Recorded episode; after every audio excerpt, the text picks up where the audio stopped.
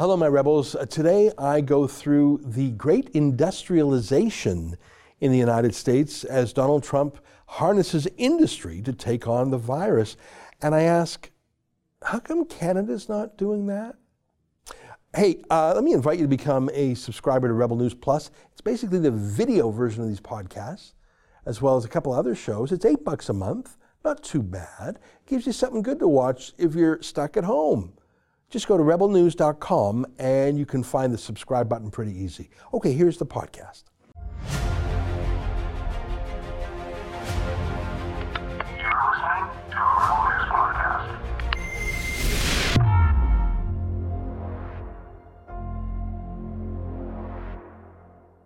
Tonight, Donald Trump is harnessing America's industrial might in the battle against the virus. What's Trudeau doing? It's March 31st, and this is the Ezra Levant Show. Why should others go to jail Why? when you're the biggest carbon consumer I know? There's 8,500 customers here, and you won't give them an answer.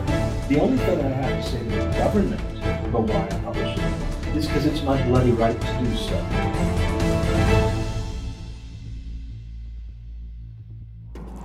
Tomorrow is a very special day for Justin Trudeau. First of all, he gets a raise. Seriously, in the middle of the pandemic, one million newly unemployed Canadians, Trudeau and the rest of Parliament are giving themselves a raise. A handful of Conservative MPs have announced that they're donating their raise to charity, but not most of them. You'd think that's something that a Conservative Party leader would ask his whole caucus to do, would whip them to do. Not only because it's the right thing to do, but to put the Liberals and the other parties on the back foot, to show how out of touch the elites are in this pandemic. Alas, Andrew Scheer loves perks as much as any liberal. He still lives in Stornoway, still has the limo, and you'll recall he pocketed huge payments from the party in secret to pay for his kids' private school costs. For some reason, he didn't want to pay his school costs himself despite his quarter million dollar a year salary and a free house. I don't know why Peter MacKay and Erin O'Toole haven't made a fuss about it either, but really, we're learning who the most important people in society are, aren't we? The essential people, those who aren't essential. I've joked a, a bit about how we're not hearing much these days from gender studies professors. They seem a bit irrelevant. Trouble is, those gender studies professors are all still getting paid. Universities have closed, but they haven't stopped paying their professors. Professors who once worked 20 hours a week now work zero hours a week, but they still get paid. Same thing with members of parliament. Parliament is canceled but they're all getting paid and they're getting a raise tonight at midnight. But back to Trudeau, he's the one guy you'd think would be working in this crisis, but he's now approaching his third week in seclusion, even though he doesn't have the virus. And his wife is living apart from him. He just likes hanging out at home in his pajamas, not having to do any real work. Of course, he's going to take the raise. Are you nuts? So tonight at midnight, he gets his raise. He makes more than a third of a million bucks a year right now, and he has three official homes. He lives at Rideau Cottage, 22 room house called the Cottage, must be nice. His wife is at Harrington Lake, and his cook, I'm not kidding, his cook uses 24 Sussex. So tonight, Trudeau gets a raise. And tonight, the carbon tax goes up by 50%. Who are the most important people in the country these days? I'd put farmers and truckers on that list, obviously. So this is a special tax on farmers and truckers. That's what they use. I mean, it's a bloody miracle how grocery stores' shelves stay so full. There were a couple of days, uh, uh, a couple of weeks ago, when some staples were briefly sold out, and there were a few empty shelves. But I don't know, for some reason, everyone was panicking about toilet paper, of all the things to panic about. Well, there's no shortage of toilet paper or food. The shelves are full again. The two things we seem to lack, the things we really need, are disinfectant wipes for things and face masks. They remain stocked out because people truly are hoarding those because they're really the only way to protect themselves by getting a mask, by getting the cleaning fluids. That's the only thing we can do as people that doesn't rely on politicians and deep state health bureaucrats. And Chinese expats around the world have bought all those supplies up and shipped them to China. And then Trudeau went ahead and did that with our national stockpile too. So let's sum up. Tonight, pay raise for a guy who spends all day in pajamas, just stays home, check. Carbon tax for the actual parts of the economy that are keeping us going, check. And of course, tonight is the eve of his spiritual birthday, April Fool's Day, very big day for Trudeau. But back to what I mentioned about the one thing that stalked out. Patty Hajdu, the health minister, told Canadians to panic, told them to stockpile items a few weeks ago. What kind of advice is that? That was her official advice as health minister. So people took her advice. It made no sense for most things. But really, back to the masks, where, where are they? You can't find any, at least I can't. And I spent some time driving around and calling around. You just can't find any masks. Ontario Premier Doug Ford heard there were some in some warehouse that weren't getting shipped, so he literally drove there to deliver them himself. I guess it was a photo op, but he was just getting it done in that Ford family style. Trudeau won't even leave his own house. China, which infected the world, is now making a big show of sending gifts of masks and virus tests and thermometers to European countries. Hundreds of thousands. Wow, they're so nice. Um, here they are in the UK with a big photo op and just so, everything labeled just so, uh, except they're shipping faulty goods. The gear they're sending, the tests they're sending, they don't work. The masks and the other equipment are faulty.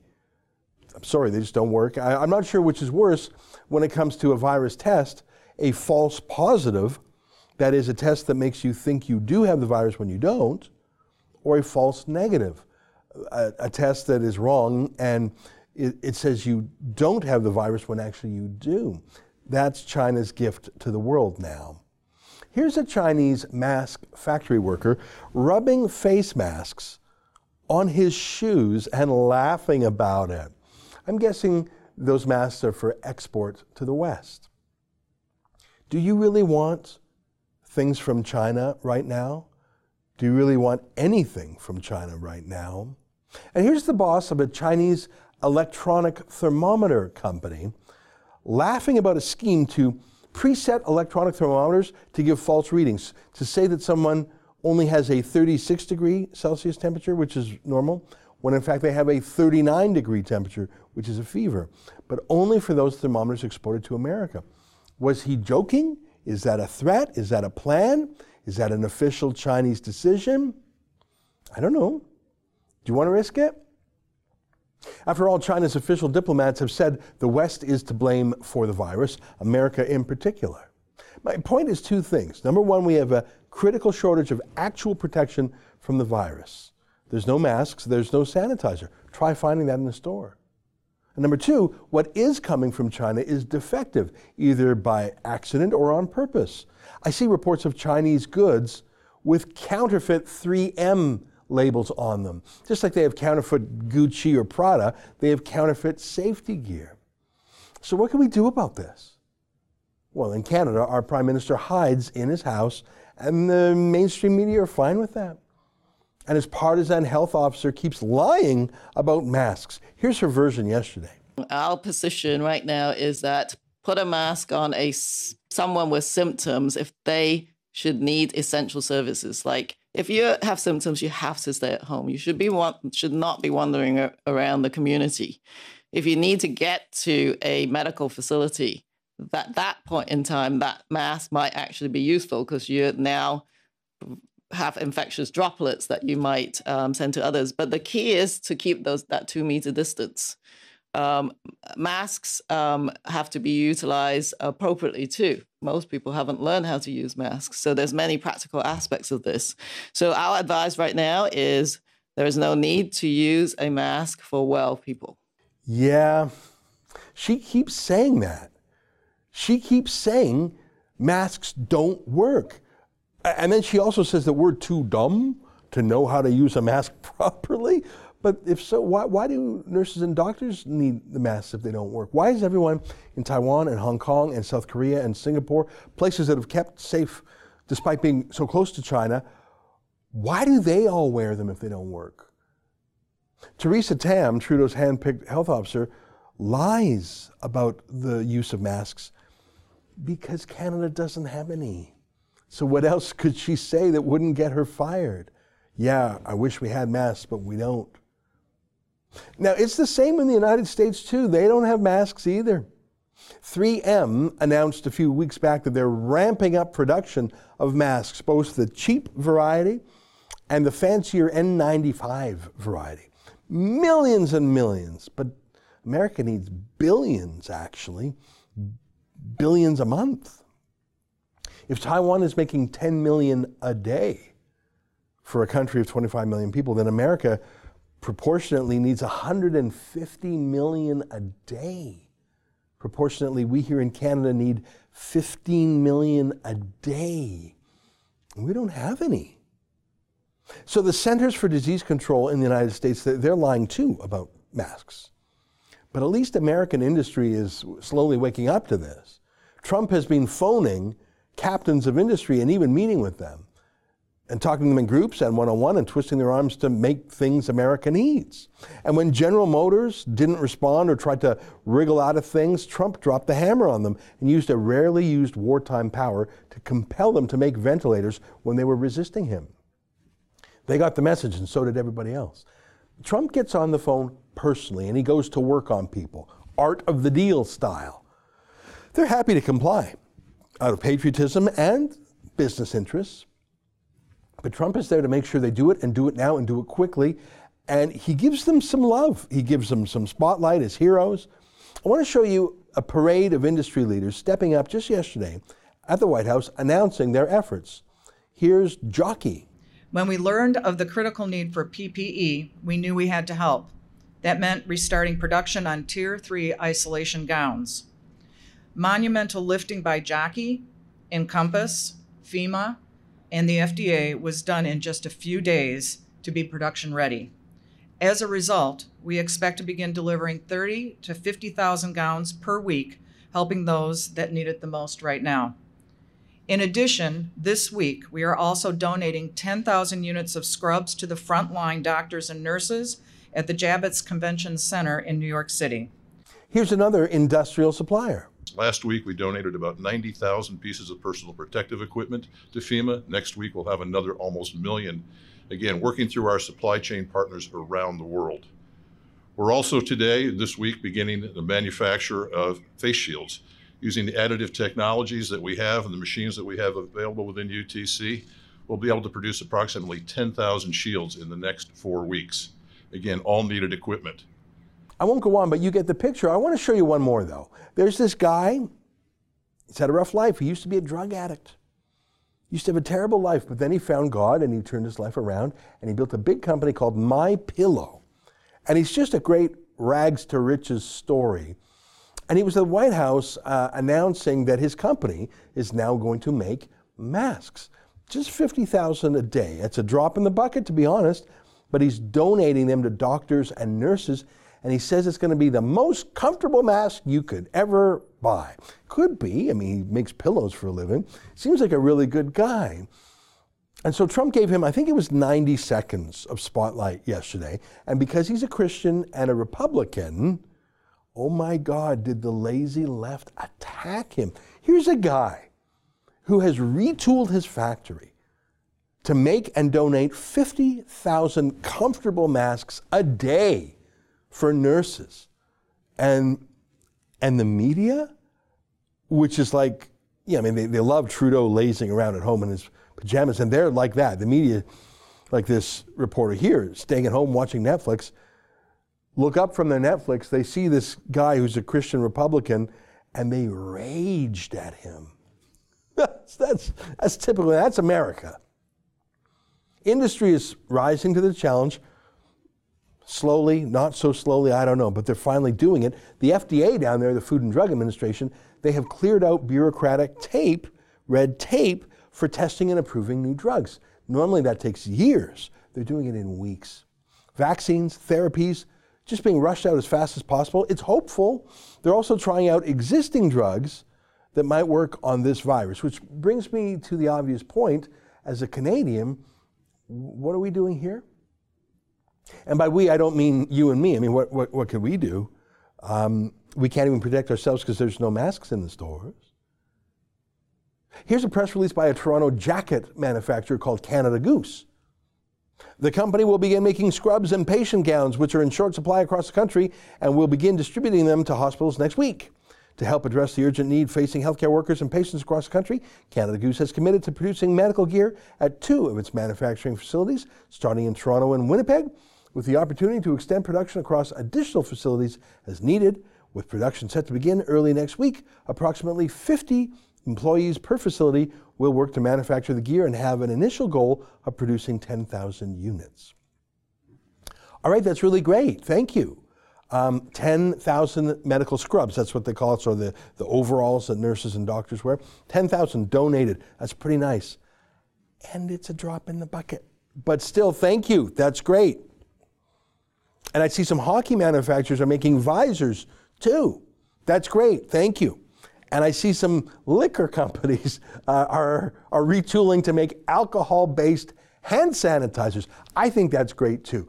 Uh, thank you to all of them. That's great.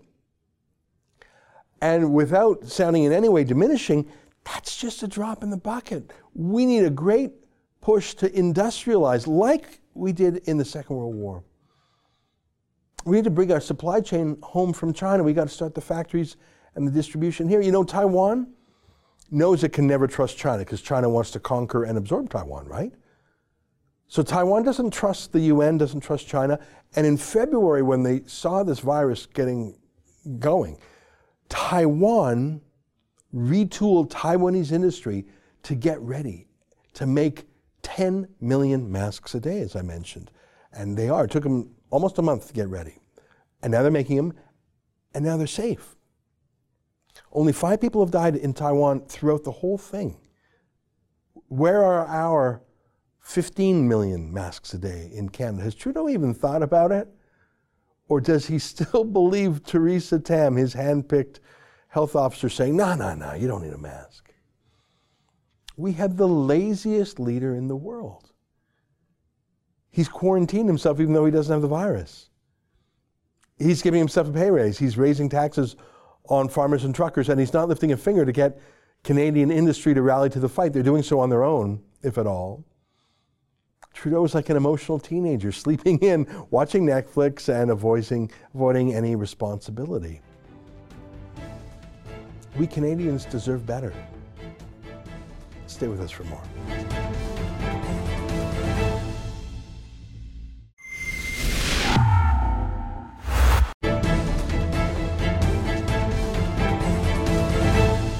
Ask you something. Uh, with all of this adulation that you're getting for doing your job, are you thinking about running for president? Tell the audience. No, no, No, you won't answer? no. I answered. The answer is no. No, you're not thinking about it? Sometimes it's one word. I said no. Have No. you thought about it? No, Are you open to thinking about it? no, Might you think about it at some point? No. How can you know what you might think about at some point right now? Because I know what I might think about and what I won't think about. But you're a great interviewer, by the way. Appreciate it. Learn from the best. Those are two brothers on the left, Chris Cuomo, a host for CNN. On the right, his brother, Andrew Cuomo, the governor of New York State, who is uh, widely regarded as done, having done a good job and putting aside partisanship to work fairly closely with Donald Trump, the two men securing, for example, the U.S. Navy hospital ship, and Andrew Cuomo not being stingy about praising Trump when he does good things for New York State. It's given him a, a national prominence, and polls show he's very popular in his home state. There he is bantering as he does with his brother, but it is a real question. Would Andrew Cuomo be a better candidate than Joe Biden? I think the obvious answer to that is yes. And if so, would the Democrats make a switcheroo? Could they do that? I think the answer is obviously yes. And the final question is so why is he saying no? Well, I think the answer is because it would be unseemly to say anything other than that, at least until the virus mess is through. Joining us now via Skype from his home in Los Angeles area is our friend Joel Pollak, senior editor at large at Breitbart.com. What do you think, Joel? Do you think he has to say no at least until the crisis has passed and anything else would look uh, shallow and self serving? How could he not be thinking about running for president when he looks at Joe Biden? Well, yes, he has to say no regardless. It is worth asking the question. People are talking about it, but let's just take a step back and understand why before we get to the quality of the candidates. Joe Biden is stuck in his house in Wilmington, Delaware. He can't go anywhere. He has no reason to be in Washington. Nobody's traveling. Most of the country is not leaving their homes except for going to the grocery store, going to the pharmacy, seeing a doctor, and so forth. So there is nothing Joe Biden can do in terms of the things Joe Biden is best at as a candidate meeting people, shaking hands, slapping people on the back, and so forth. He can't raise money, can't do anything. So he is stuck in a bunker. Same with Bernie Sanders. Bernie Sanders at least has played some role in the Capitol. He goes to the Senate, votes on things when they're in session.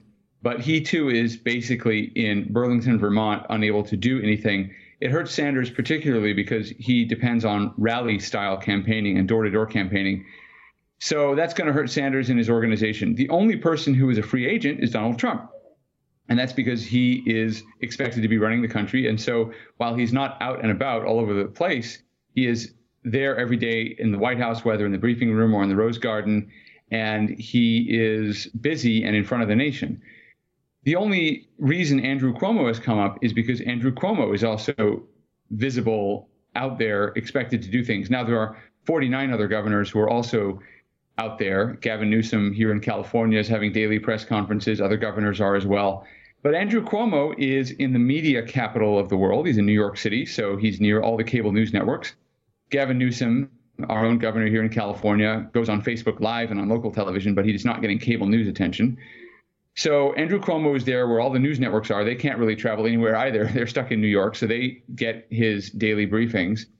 And New York is also the epicenter right now of the coronavirus pandemic. The first early cases a month ago were all in Washington state and the Seattle area, but now New York City is the place where cases are spreading most rapidly. And so he's in the middle of it all.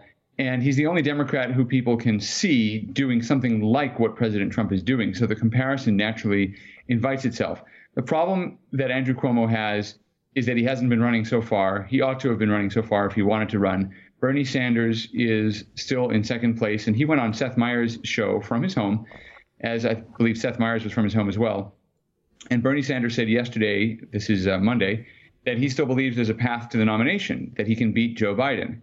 So it's still very much a race as far as the two top contenders are concerned. I don't think they're going to bow out. I don't think their donors are willing to back off either. However, Democrats really do have a problem if Joe Biden is the candidate. He does not appear to be 100%, just to put it mildly. He stumbles on television interviews. He seems to check his notes, lose his train of thought, and it's just not clear what he's able to do. The other issue, of course, is just the natural advantage that any governor has in this situation. So it's possible Democrats might look at the upcoming primaries and say, look, we've had a lot of the votes already, but the majority of delegates is somehow still outstanding. I think it's a majority, or at least there are enough delegates still outstanding where we could, in some way, reset this process. Let's make up new rules. Yes, it involves changing the game as we go along, but that's not beyond them. They could say, we're going to change the rules. We're going to find a different way of nominating our candidate. And then they basically start the whole thing over with candidates who are at least able to campaign during the coronavirus pandemic. I could see that happening. In fact, I would expect that sort of talk to increase over the next several weeks because otherwise Democrats are basically stuck. Now, Joe Biden is ahead of Donald Trump by 10% in some national polls because the economy is doing very poorly. But when you compare them side to side, there really is no comparison. Donald Trump's been managing this crisis, and Joe Biden can barely manage a live stream webcast from his house. So it's going to be a problem for Democrats. They're going to have to address it. Nothing stays this lopsided forever. And I do think the party is going to have to come up with some alternative. I'd be surprised if they didn't at least find some way of making their candidates more accessible, more out there. Maybe putting a governor uh, as the vice presidential pick. That's going to be hard because Biden's already com- uh, committed to picking a, a female candidate, and there aren't too many female governors who are Democrats. Very short list. So we'll see what happens. But this is a big problem for Democrats, and they're they're right now having the same discussion you and I are having, which is how are we going to move forward from here? Um, I don't know a lot about Andrew Cuomo. I mean, I I remember when I was much younger following his father. Um, so he comes from a political family. His brother uh, is in CNN. I guess that's another advantage uh, that he has. But I tell you, he looks good. He sounds good. He's not a, a, a septuagenarian like Biden and and uh, Bernie. He um, can say honestly that he's had executive experience, not just as a governor of a very important state, but uh, in other national positions. I think he's got a sense of humor. That's what I've learned about him in the last week, watching his TV banter. I can't think of another Democrat who's got a sense of humor, and Trump has a wicked sense of humor, which he uses effectively. That's about all I know about Andrew Cuomo.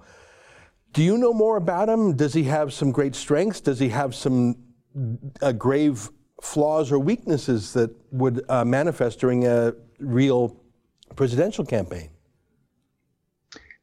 Well, Cuomo is not a very strong candidate in a national election, and that's because his positions on most of the issues are very, very far to the left. One of the reasons that New York is particularly vulnerable to economic disruptions is that New York decided not to do fracking. When the shale industry started booming 10, 15 years ago, New York and Andrew Cuomo decided not to exploit that resource. Pennsylvania, just across the state line, did decide to get into fracking and is enjoying, or at least until now, was enjoying a boom as a result. So Cuomo is very much part of the Green New Deal, far left environmental movement. He also signed one of the most liberal abortion laws in the country last year. They lit up the Empire State Building in pink, color of Planned Parenthood, uh, extending abortion all the way through birth. He also has raised taxes in New York State. So he's done a lot of things that are very far left in terms of policies. And while he may be visible right now as an administrator during the coronavirus pandemic, so is Donald Trump. It's not clear that Cuomo has an advantage over Trump, whereas many of his positions are so far to the left that when you start discussing what his policies are, he really is at a disadvantage next to Trump. Most of Trump's policies, at least the, the unique things that Donald Trump has done, like confronting China, rearranging trade deals, and so forth, those things are very popular. So I think that Donald Trump is going to have an edge in any national election.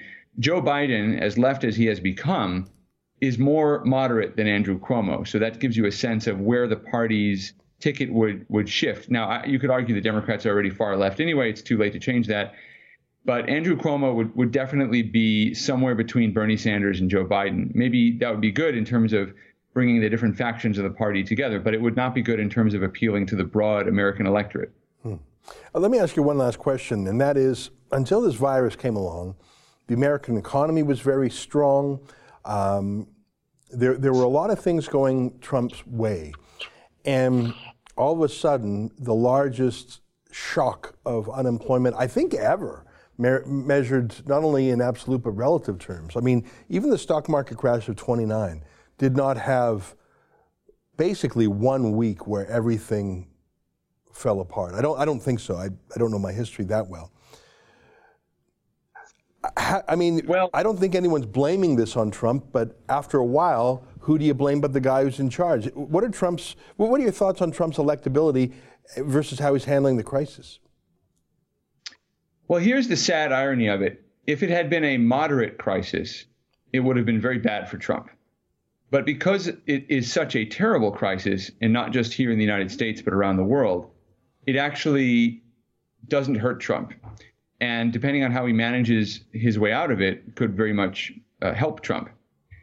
Had it been something that only affected the United States, had it been modest rather than catastrophic, had it been something that other countries had done a better job of dealing with, and there really aren't that many countries that, that could have done better, then I think Trump would be in trouble. But given that Trump put a travel ban in place very early, given that he's now on television every day managing the industry of America, coordinating efforts to change our production, our assembly lines to produce things we need in terms of medical goods. He's a commander in chief, he's a wartime president. Given the fact that Canada's had trouble, Mexico's having trouble, Europe is having, I mean, everybody's having trouble, and, and some countries in much worse shape than we are. I think all of this makes Trump a very competitive candidate in November. Still, maybe a slight underdog because the economic damage is so severe and people just take that out on whoever's in office. But I do think that there's a growing feeling, even among Trump's critics, that he's the right leader for the job right now. You know, um, back during the 2016 campaign, Democrats liked to talk about all of Trump's bankruptcies and how he had failed in business and failed here and failed there. Well, he always built his way out of those failures. And so that experience of bankruptcy and failure and recovery now turns out to be great training for the position he's in. It's an unenviable position, but whether he wins or loses in November, Donald Trump will be remembered as the guy who gave up what mattered to him the most for the sake of the country. He gave up his personal fortune. As president, he gave up the economic performance of the country to put lives first he is exemplifying that sort of self sacrifice. There may not be much of his businesses left when all is said and done because he's in the leisure and hospitality industries, which have been absolutely smashed by coronavirus. So when he leaves office, he may have to start over again in terms of his personal fortune, his personal business. So that's who he is. And I think over time, especially if the government continues to draw high marks from Americans, and a majority of Americans approve of the job he's doing handling coronavirus, if, if that continues, I think it makes him electable. I won't say a favorite, but it certainly means he could be reelected in November. The Democrats are going to have trouble finding someone with with experience that's in any way similar. Andrew Cuomo may be the only one, but again, this comes very late in the cycle when Joe Biden's already the presumptive nominee. The entire party already rallied behind him a month ago, uh, literally a month ago. It was March 2nd, March 3rd. I mean, it's four weeks ago today, really. So uh, that was Super Tuesday four weeks ago, and that's when everybody was was backing Biden and Mike Bloomberg backed Biden, and that's how little coronavirus was on anybody's mind, really. Uh, Democrats were starting to complain about it, but they hadn't anticipated this kind of scenario. So I think it's it's going to be okay. Politics is also in a way on on suspended animation for right now. People aren't really thinking about it that much. There is a blame game going on, but what's undeniable is that Donald Trump was dealing with coronavirus at a time when Democrats were impeaching him. Mm-hmm. And you can say what you want about whether Donald Trump should have done more or less. But one thing's for certain the Democrats did absolutely nothing about coronavirus until impeachment was over. They wasted their time and the country's time. And that's going to be a theme you hear more about in the coming weeks. Wow. Let me throw one last thing at you just for fun because uh, I don't think most people outside Canada know this. And I'm saying it just because I want to see your reaction. You know, Donald Trump got a test for coronavirus, and it, the test was negative. He didn't have the bug. Uh, Boris Johnson got the test, and he has it. So he's working from home and taking some steps, but he's, he still seems healthy enough. Justin Trudeau, his wife got coronavirus and gave it to Idris Elba, believe it or not. And then she's been isolated. She's fine, thank goodness. Trudeau has not had any symptoms Yet he's been in self isolation for almost three weeks. He has not taken the test that would obviously prove negative. Like I say, he has no symptoms. He's just choosing to stay at home. And once a day, he comes out and gives a, a little scripted press conference outside his house. Then he goes back in his house till the next day. And Joel, my point is, he doesn't have the virus. He just is quarantining himself like like he's a millennial laid off from, you know, a retail store. What do you think of that?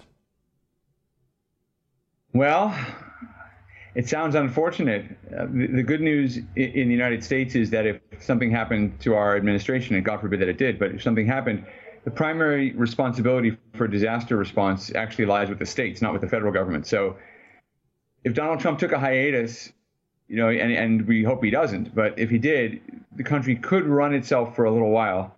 You do need people to run things at the federal level. I can't say much about Trudeau other than it's interesting how he has now been forced to close the boundaries, how he's been forced, although I, I know you've been documenting how flights from China are still arriving in Canada and so forth, but at least the border with the United States has been closed. It, it, it's sort of amazing how, how much things have changed. Hopefully, we'll get back to normal pretty soon. Yeah. Well, thanks for letting me throw that at you. And I, I understand you don't have yeah, a deep sure. expertise on Canadian things. I just think it's globally embarrassing that our G20, G7 leader is just working from home in his pajamas just because he doesn't have the bug. He just sort of likes being in his PJs all day. I think that's a remarkable yeah, well, thing. as as why we call it pajama casual. Great to see you, Joel. Thanks for your time. All right. All right. Take care. Joel Pollak, Senior Editor at Large at Breitbart.com. Um, I'm not wearing pajamas, but I'm, I'm not wearing suit pants. Uh, but where's our prime minister? It's very strange to me. All right, stay with us. More ahead.